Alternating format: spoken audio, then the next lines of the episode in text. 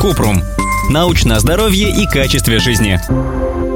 Как перестать есть бесконтрольно? Человек ест много, быстро и не может остановиться, пока не почувствует дискомфорт от чувства сытости, а потом винит себя за это. Так выглядит компульсивное переедание. Это расстройство пищевого поведения, которое может привести к ожирению, диабету, гипертонии и сердечно-сосудистым заболеваниям.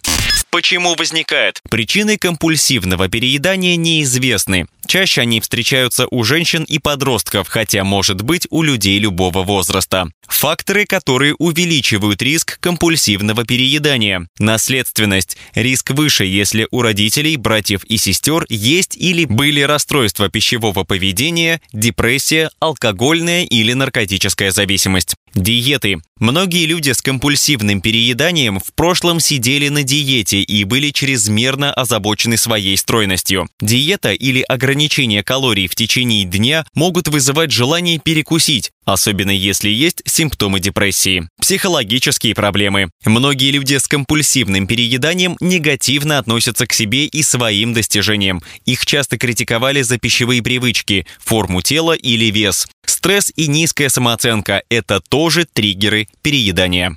Как проявляется? Симптомы компульсивного переедания. Человек съедает большее количество еды за короткое время. Ощущает, что не контролирует свое пищевое поведение. Ест даже когда не голоден. Ест очень быстро. Ест до ощущения дискомфорта часто ест в одиночестве или в тайне, испытывает чувство отвращения, стыда, вины или расстройства по поводу еды, часто сидит на диетах, возможно, без потери веса. Когда идти к врачу? Если есть симптомы компульсивного переедания, нужно как можно скорее обратиться к терапевту. Он спросит о пищевых привычках, проверит вес и общее состояние здоровья. При необходимости направит к психотерапевту. Как лечат? Цели лечения – сделать так, чтобы эпизоды переедания случались реже и наладить здоровое питание. При правильном подходе и поддержке близких большинство людей выздоравливает, но на это может потребоваться время. Лечение включает психотерапию, например, когнитивно-поведенческую или межличностную, в группах или на индивидуальных сеансах. Также применяют лекарственную терапию и при необходимости поведенческие программы похудения под контролем диетолога и психотерапевта.